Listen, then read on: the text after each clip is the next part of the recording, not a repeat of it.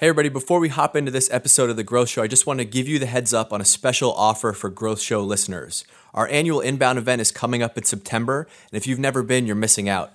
Every year, we host thousands of marketing and sales professionals from almost every industry imaginable and from all corners of the globe right here in Boston.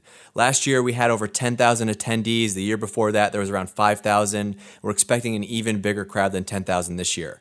People like Ariana Huffington, Nate Silver, Malcolm Gladwell, Martha Stewart have all spoken in the past. This year, we've already lined up Seth Godin, Daniel Pink, and Brene Brown. We'd love to see you there, and we're going to be doing some podcasts live from the event.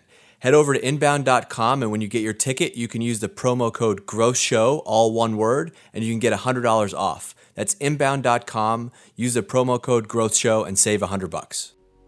On this episode of The Growth Show, we talked to Kevin Mehra and Brett Vankoski from the Latitude Beverage Company. One of the lessons that I learned early on from these fairs is, you know, be passionate about what you do and you know, don't build a company for an exit. Because if you're building a company for an exit, it means you're not passionate about what you're doing. We are right at the cusp of something huge. We are at a crossroads and the future is completely within our control. We're living through the single biggest culture shift of our time. This is the time for us to just really take charge. That's what revolutions do. They enable the impossible. You're listening to The Growth Show with Mike Volpe. Hey everybody, thanks for listening to another episode of The Growth Show. I'm Dave Gerhardt, the producer of the podcast. I'm usually behind the scenes, but Mike's out on his long overdue sabbatical, so hopefully playing some golf somewhere, so I'm going to fill in for him. I'm joined today by Kevin Mehra and Brett Vankoski from Latitude Beverage. Hey guys, thanks for joining us. Thanks a lot, Dave. You're welcome. Thanks for having us. So Latitude Beverage, you guys are probably best known as the guys behind 90+ Cellars Wine. So give us some background for the people that might not be super familiar with the company. Who are you guys and what are you up to? Well, we are a local wine company. You know, when you think wine, you don't usually think of a company based right here in Boston. But we are what's called a modern negociant brand. So we are a virtual winery. We don't own any vineyards, don't plant any grapes. We don't own any wineries.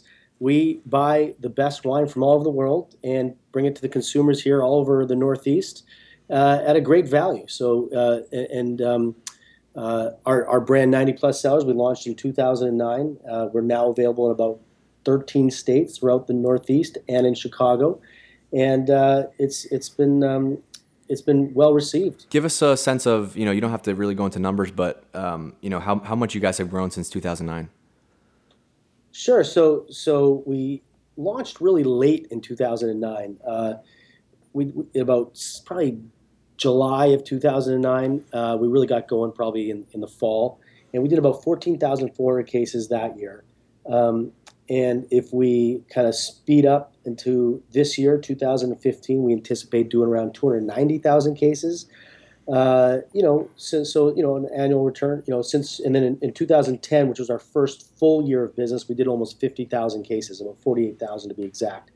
So if you look at kind of a 5-year kind of growth, at, you know, almost over 580% growth. So it's you know We've been well recognized in the New England region as one of the fastest growing privately held companies. Yeah. So when I was doing a little research, I read this. You know, I read that Kevin scours the globe for top notch wine. That seems like a tough gig that you have on your end. Well, I'm going to give this now to Brett because you know Brett's the so you know to back up a little bit is you know the company actually started in 2007 with a couple when I left my job with a spirits company, and launched a mojito brand called Mo Mojito, which was a failure. We did about almost $700,000 worth of business in 3 months, and then Bacardi Mojito launched, and I did maybe $10,000 worth of business the next 6 months. So,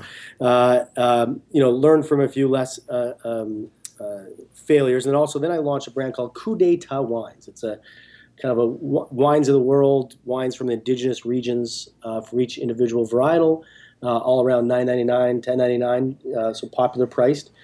And that's when I launched that brand, I was doing okay. Got to about maybe $1.5 to $2 million in business.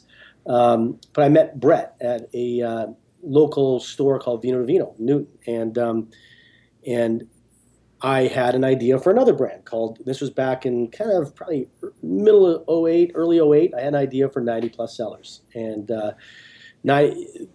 the idea kind of came about because, I don't know if you remember back in 2008 what was going on with our economy, but we were going through the financial collapse and, you know, the start of a recession. And, yeah, you stole a lot of my questions. I was gonna say, hey, you know, you picked a tough time to launch a business, so I'm happy to hear that story. Yeah, I know, it's funny. I always say when I'm talking to people about the company is, you know, I felt pretty good in 2007 when I first actually the. Today is the date that I started the business, the incorporated Latitude Beverage Company. Today, 2007. Hey, there you go. There's a good little anniversary. Yeah. But you know, I was feeling pretty good in 2007. I thought my 401k was never bigger. I was making good money, saving good money. My wife was pregnant with our first daughter, and I thought, you know what? What better time to, you know, what could possibly happen to our value of our house and my 401k, and what better time to, you know, leave a good stable job in healthcare and try it on my own? It didn't quite work out. But we turned lemons into lemonade, and we came up with the brand 90+ Cellars because there was just a real oversupply of really great wine all over the world after the financial collapse, because people just weren't buying that $40, $50 wine anymore, and they were trading down, so those prestigious wineries around the world were looking for other places to put that wine. Yeah, so talk about that a little bit. So, you know, it's an interesting business. Talk about what happens kind of behind the scenes. So you guys go out, you find these, you know, more expensive wines, you slap your tag on it, and you brand it as your own. So what's interesting is that, you know, you don't actually, it's not actually your wine. So it must mean that you guys are really good marketers at kind of, you know, getting the word out there and distributing it. So I'd love to hear about that process. So here's basically the process, and this is Brett. Back in the summer of 2009, when there was a recession going on, the recession made it possible for us to start this business. But what we've learned since then is systematic inefficiencies in the wine market keep it going. And so what I mean by that is in the summer of 2009, there was demand had dried up for expensive wine. Inventories were piling up at wineries that made expensive wine, and they needed ways to sell it and sell it off fairly quickly because they didn't want to be stuck with it. But they didn't want to discount their own label and erode the value and equity in their brands and their labels. And so that's where we came in. We came in, contacted wineries that, after paging through the Wine Spectator or Wine Advocate, we found had a history of high ratings and accolades from wine critics, and asked them if they had any inventory or wine that they would like to sell us. We thought we negotiated a fair price that enabled us to purchase the inventory from them and offer it as a value to consumers. So that's how 90+ Cellars originally got started. And that's the theme that continues to resonate today and our objective today. Our job is simply to make high-end wines more accessible to a greater number of people by transforming oversupply at wineries into lower prices for consumers. And today, the supply and demand has come into balance more, but what we've realized that there are inefficiencies in the marketplace which prevent wineries from selling all the wine that they make or can make. You know, there's really three key points here as I see it or experience it. One is, it's one thing to make really good wine, it's quite another thing to sell it. There are two different skill sets, and when people enter the wine business, they may know how to make a great bottle of wine, but when they go to sell it and have to get wrapped up in all of what it takes to deal with the three-tier system and distribution and marketing of it, it's quite another skill set that you need to acquire. And so that's one. Two, if you look globally now, Europeans, particularly European winemakers, consumption is declining. So their home consumption is declining, so they're looking for other markets to sell their wine. And the growth markets are the US and China. And so, you know, when it comes to selling wine overseas, it's a lot different than selling wine in your home market. And so that's where we have the advantage, where we can help them sell wine under our label in this market. Yeah. And then number three, you know, wine's a business like any other. There's cash flow issues. And so what ends up happening is because a wine, let's say that a California Cabernet, a Napa Cabernet, will be harvested in 2012, and only now that winery is releasing that vintage. So what ends up happening is they sell off a portion of that wine early. And that's where we can help them as well, as we can purchase that wine maybe a little earlier than when they're going to release it, and release it under our label. Yeah, so I want to go deeper on one of the things that you mentioned is so you know you have this thing, everybody, a lot of people drink it, a lot of people know about it, a lot of people can make good wine, but not a lot of people are actually good at selling it. And I kind of want to dive in and talk about that from your perspective, because you know, you think about it, you're not the first people to start a business around wine, and it's not really like you just put up a website and say, hey, our wine's cheaper, go buy it. So what was the process like? What do you guys, what makes you guys better at selling wine? And talk about some of the tactical marketing things you did. So, hey, we got this business, we got to go out and get our first customer. Like, what happened? Yeah, well, I'll tell you, you know, we're bootstrappers. We're the classic bootstrappers. We started just in Massachusetts. Brett and I drive around in our trucks and then delivering them the next day. And really what happened with us is the quality in the bottle. You know, we maintain a very high quality wine in the bottle, and retailers loved it. And they got the story out for us. You know, they would have customers come in and say, I'm looking for a, you know, $12 Malbec. And they would say, and the retailers would drive their customers to our brands because it was just a higher quality wine for the price.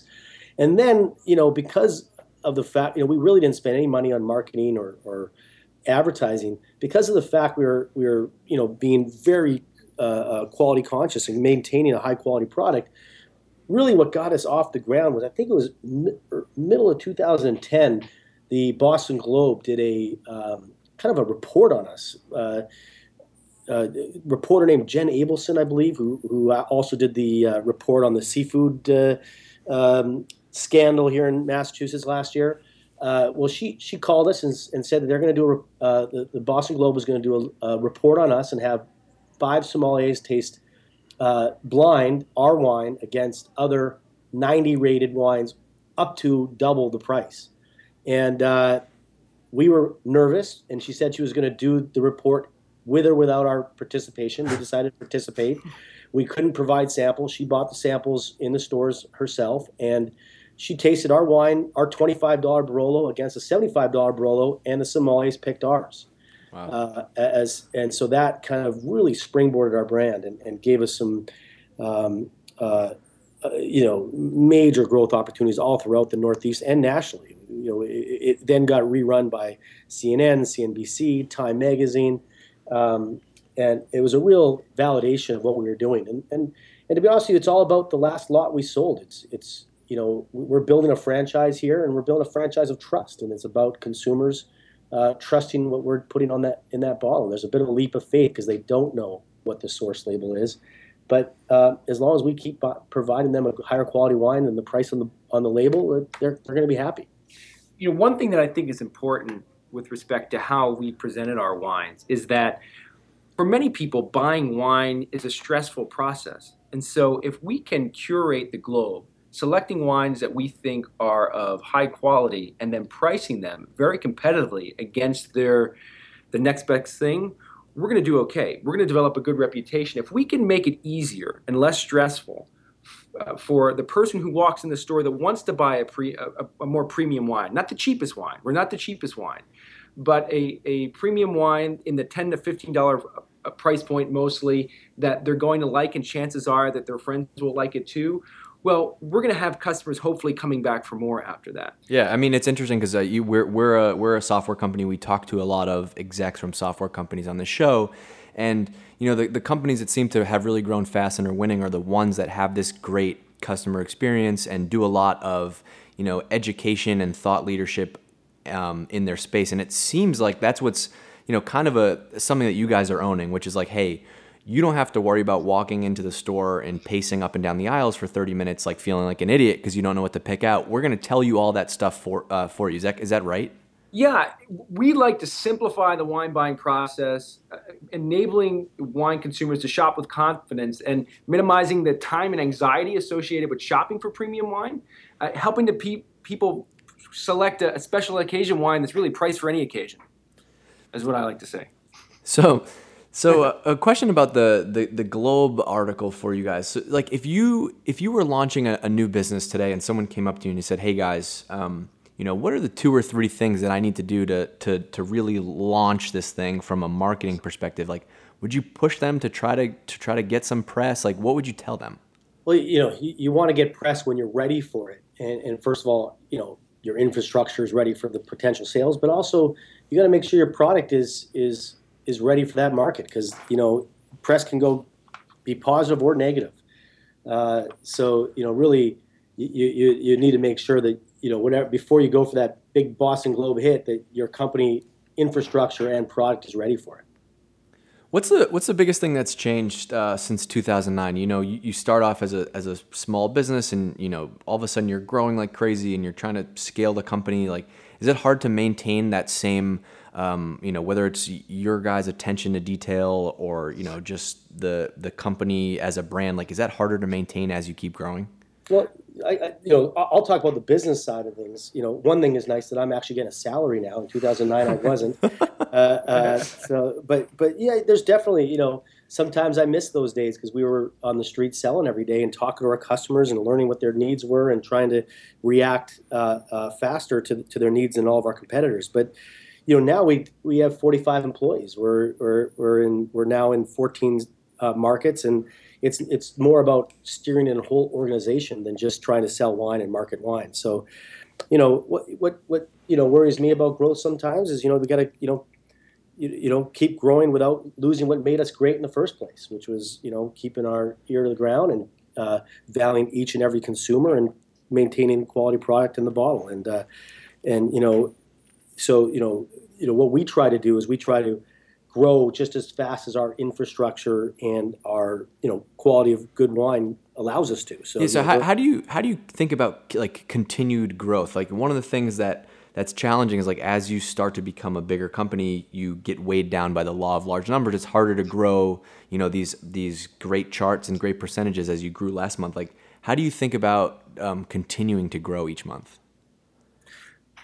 I think, for me, growth amounts to many small changes over a longer period of time. And so if we can each year, each month, each week, measure ourselves appropriately, focus on the things that we think matter most, free ourselves of distractions and hopefully complacency, and, focus on the things that we believe matter.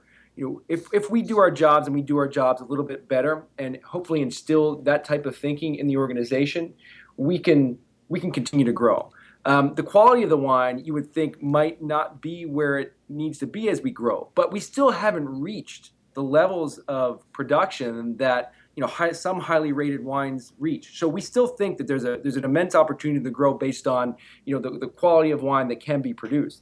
For us, it's really about thinking smart about new markets, about potential extensions of the product where we think are a smart choice as opposed to a distraction, and then looking at areas where we're only in 12 states or 12 markets. So we're currently only servicing about 26% of the wine consumption population of the U.S. So there's a for a lot of entrepreneurs like myself, there's a lot of it's a major opportunity, but also, we have to, be careful not to try to get ahead of ourselves. Right. Do you want to be this global brand? Or like, I know another beverage example who we're actually going to talk to later on this podcast is the Alchemist Brewing, the guys that make Heady Topper, which is a great example because, they're small. They don't necessarily want to be the biggest brand in the world. They just want to have raving loyal fans. Like, which kind of camp do you fall in? Well, we're kind of in between. We're trying to maintain kind of incremental advancements. We hadn't launched until this year. We hadn't launched any new markets for 3 years. We believe it's important to manage growth, and so we can nurture and execute all the practices worth scaling. If we keep growing, if you grow too fast, too quickly, you dilute yourself. You dilute all those practices that got us to where we're at. So we've seen too many companies in our industry have a hint of success, go national, dilute their quality, dilute their service, and they're out of business 2 to 3 years later. So, we're trying to grow the company profitably. We're still we haven't raised money since 2011, I believe. We're bankable now, and doing that, you know, growing sustainable growth has allowed me to maintain a majority of the company, and also to become bankable, so we don't have to keep going and selling equity in order to fund capital growth. So, right. You know, really, we're about sustained, profitable growth. So, Kevin, you started to talk about this earlier when you were kind of rewinding back and talking about the beginning of the company, but a lot of our audience for this podcast is executives, and one of the things that we hear a lot is people, you know, they're like, it's awesome to hear about growth, but we really like hearing the stories about what people learn from failure. And I was going to ask you that anyway, but you mentioned some of the lessons you learned from one of your first businesses. I'd love to hear a couple of those things and how they played into, you know, this time around with the new business, what you learned. Well, I won't go into the exact details of my failures, but I'll tell you what I've learned. You're a smart man. We'd have to take about an hour of this podcast. But, you know, I think that, you know, failures, you know, entrepreneurs should get used to failures, just like scientists do. You know, it's part of the process of learning, and you know, how to fine tune the business you're in and to stay objective. So, you know, the two brands that I launched, and really early in the company, the Mojito brand and the Coup d'État brand. What I really learned was not just that on the branding and marketing side; it was more on the business side. What I learned, you know, because when I first started the business, I put you get kind of caught up in putting together your private placement memorandum and your business plan, and you got to start thinking exit and business, you know, what your return on your investors would be, and doing that, in that process you start looking at these numbers like, okay, I'm going to sell this business for X. This is the you know, free cash flow return 10 years out, that kind of thing. And I think you get caught up, and I think that one of the lessons that I learned early on from these failures is, you know, be passionate about what you do, and you know, don't build a company for an exit. Because if you're building a company for an exit, it means you're not passionate about what you're doing. And as long as, you know, you put everything you have into your business, and you try to build a sustainable company with enduring brands that can endure time and bad and good economies, you're doing the right thing. So, you know, what I did wrong back in 2007 was getting caught up a little too much in the, you know, the raising of money and providing value to my investors, and started thinking I was building a brand for exit, which I think is in our industry anyways, is exact wrong thing to do. Is to the most important thing is to build a sustainable business and brands before you try to even start thinking about exits or talking about exits or how much the company's worth. How long did it take you to come up with this idea? Is this something that you realized, like, just being in the industry, that there was an opportunity to buy up all this wine? Well, it was really in the trade journals. You know, in that time of year, we were hearing stories coming out of California that wineries were dumping wine down the drain because they just didn't have storage capacity for the next vintages. So it was all over the trade journals that there was surplus of inventory of wine all over the market.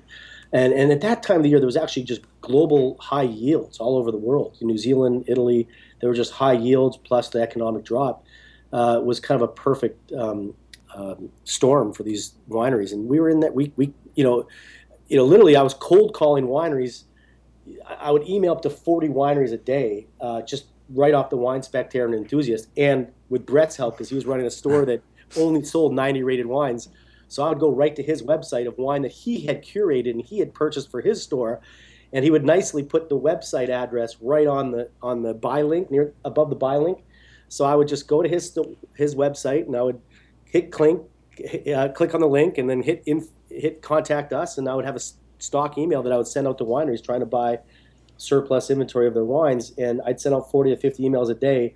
I'd probably get responses about 5 a day, and then every week I'd get about 5 or 6 samples, which I would then go and talk to Brett, and you know, he's got the better palate than I do, and he would help me review these wines and pick the wines to purchase. So he got involved very early on, and then finally jumped ship and took a pay cut to come work for me.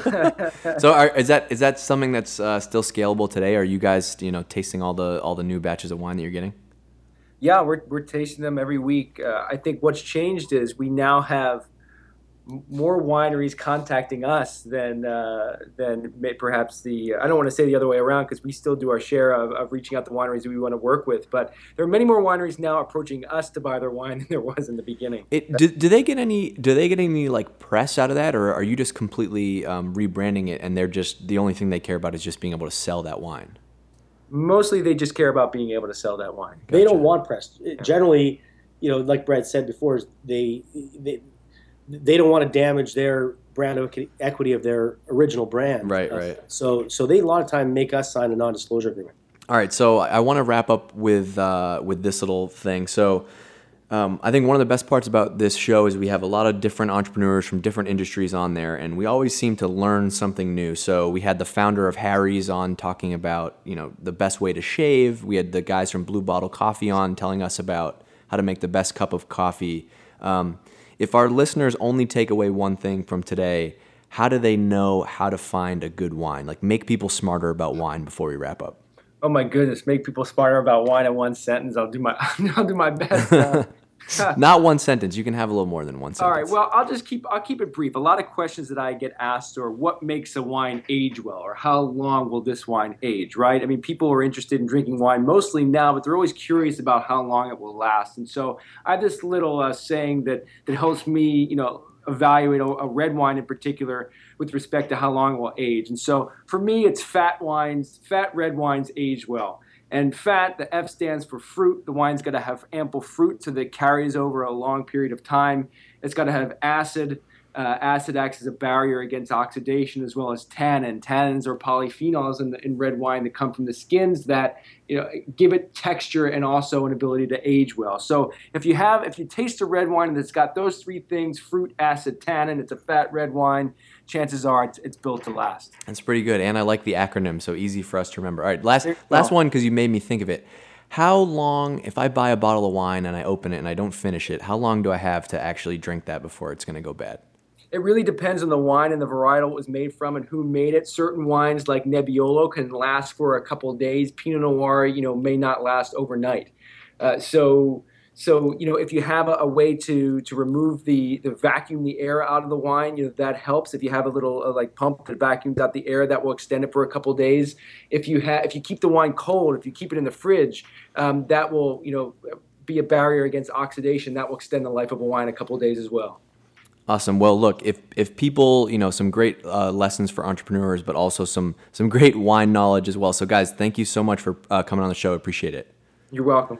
Thank you. Thanks everybody for listening to this episode of The Growth Show. Make sure you head over to iTunes and subscribe to the podcast there so you never miss a new episode. And if you've been enjoying the show, we'd really appreciate it if you could go and leave us a quick review. You can also head over to thegrowthshow.com. You'll get a sneak peek at all the upcoming guests and get exclusive updates about the show. I'm Dave Gerhardt, and we'll talk to you again soon.